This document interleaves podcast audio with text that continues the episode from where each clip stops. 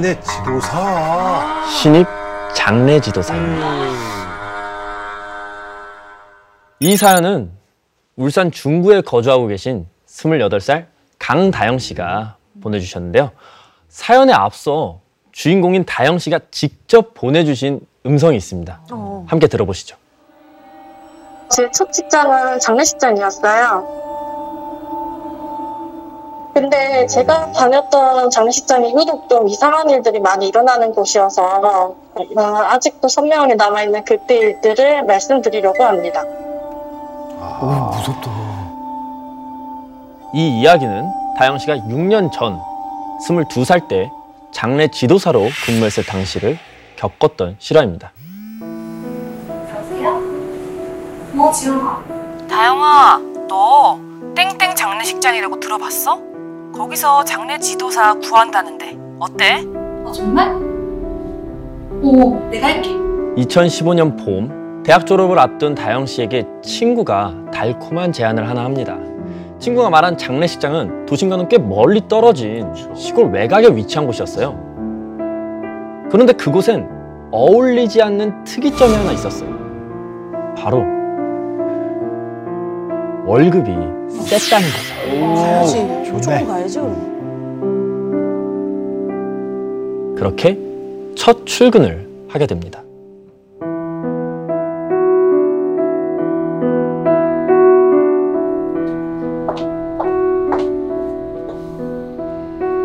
신입 장례지도사 강다영입니다. 그곳에서 가장 오래 일했다는 선배 장례지도사분을 마주하게 되는데요.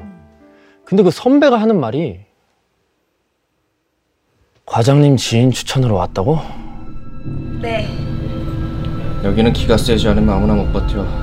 마음 단단히 먹어야 할 거야. 아, 신입이다 보니 군기를 좀 잡으시려고 그러시나 보다 생각했어요. 그렇게 신입 장례지도사의 첫 직장 생활이 시작됐습니다. 장례지도사가 처음 들어가면 가장 먼저 하는 일이 뭘 것 같으세요? 옷 갈아입히는 그런 건가? 깎고 옷 입히는 거? 바로 입관을 참관하는 일입니다. 그게 기본입니다. 예. 여기서 입관이란 몸을 닦고 수의를 입히는 염습을 마친 고인을 유족들과 인사시킨 후에 관으로 옮기는 걸 말하는데요. 처음 고인을 직접 마주하는 일이기 때문에 사실 신입들한텐 굉장히 조심스러우면서도 두려운 일이기도 하죠. 쉽지 않을 것 같아요. 특히 사고사로 들어오는 시신은 정말 똑바로 쳐다보기도 힘들 만큼 처참한 경우가 많다 보니까 기가 약한 사람들은 그 자리에서 쓰러지거나 이후 시름시름 몸이 아파온다거나 하는 경우도 있다고 하더라고요. 다영 씨는 다행히 멀쩡했어요. 근데 첫 입관을 딱 마치고 나오는 순간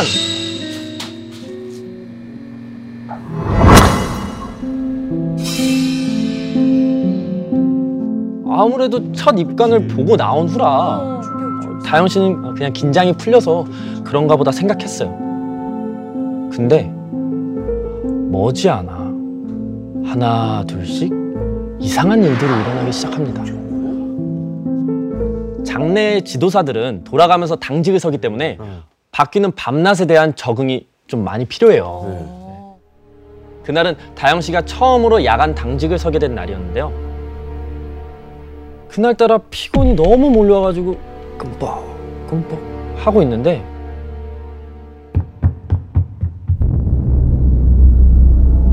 뭐야? 발자국? 위에서 이상한 소리가 들리는 거예요. 마치 무언가 빠르게 뛰어가는 것 같은 소리? 그날은 상도 없는 날이라 아무도 없을 텐데 너무 이상했죠. 의문의 소리를 무시할 수 없었던 다영 씨는 2층으로 올라가 봤어요.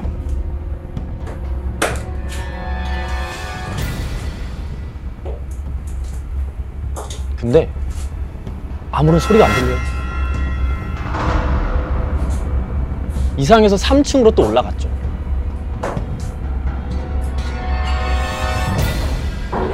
근데 그곳 역시 2층처럼 고요했어요. 하... 내가 잘못 들었나? 아, 이거 혹시 누가 숨어둔 거 아닐까?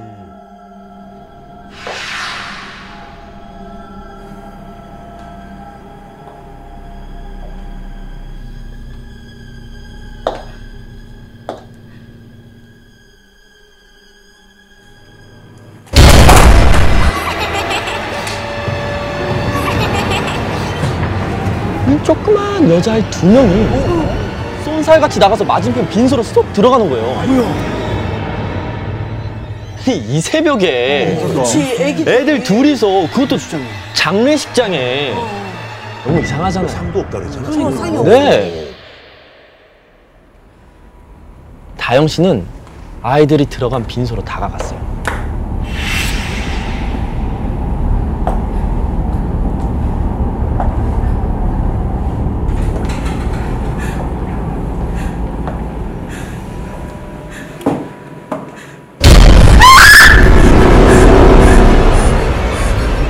순간 다영 씨는 너무 놀라서 앞으로 고꾸라졌어요. 그런데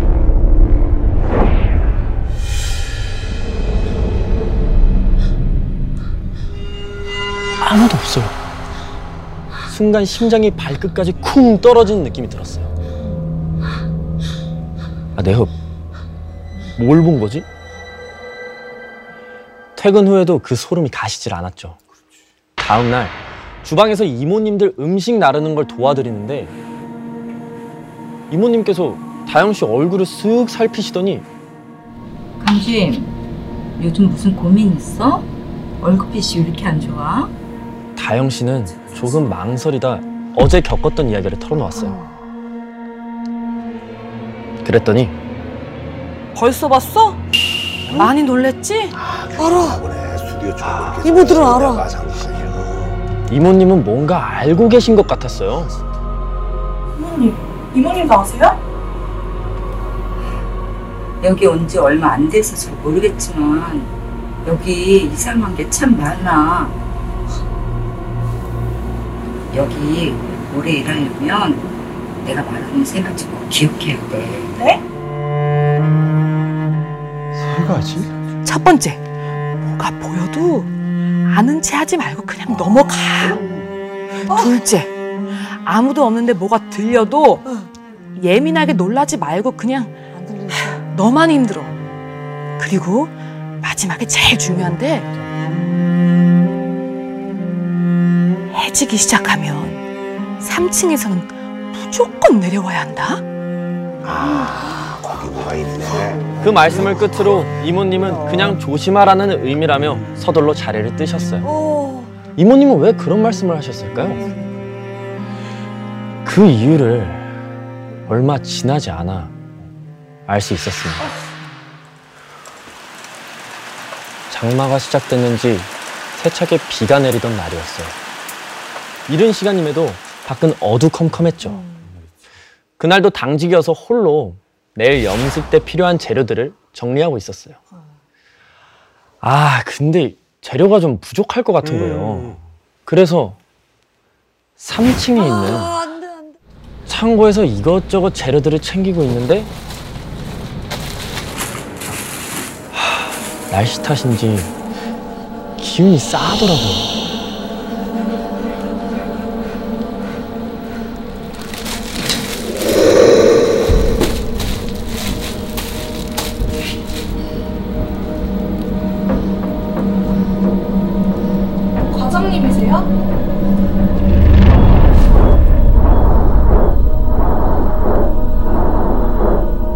그랬더니 순간 그게 휙 사라지더라고요. 이상해서 문을 열고 나갔는데 밖엔 아무도 없었어요. "여기 있어." 뭐야? 뭐야? 사람이야? 등 뒤에서 흐릿한 목소리가 들리더라고요. 순간 소름이 머리 끝까지 돋아 휙 돌아봤는데 아무것도 없는 거예요.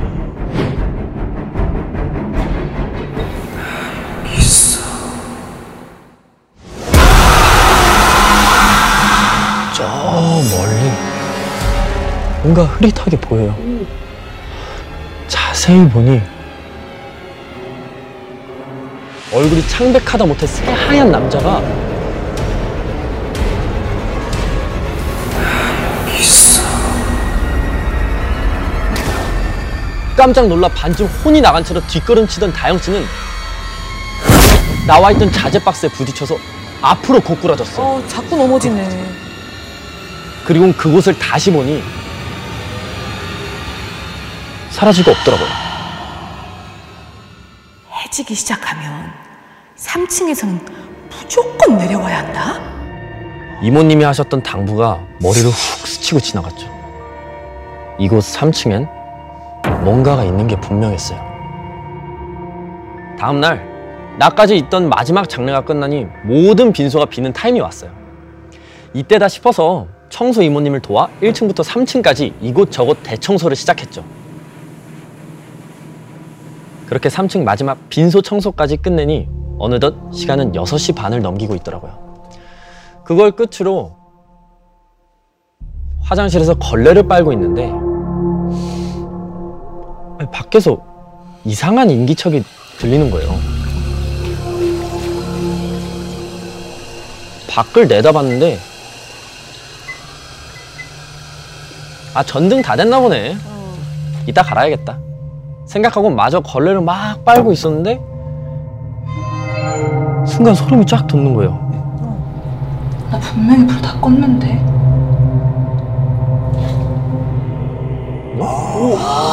그래. 근데 왜 켜져 있는 거야?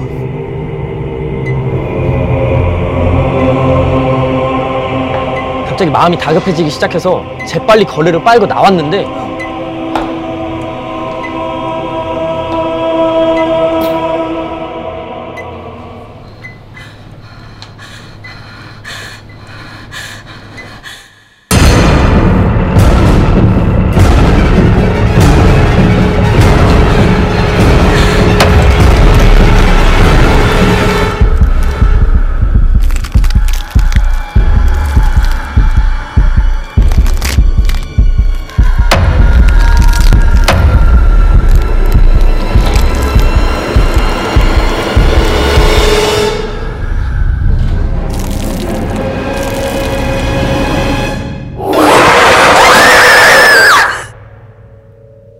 그 순간 그것이 확 달려가는 겁니다. 너무 놀라 미친 듯이 도망쳐서 계단을 막 내려가는 순간 다영 씨는 정신을 잃고 말았어요.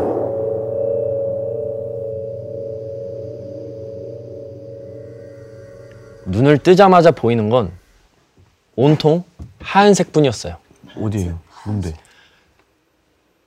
병원의 흰 천장이었죠. 계단에서 굴렀다는데 기억은 나니?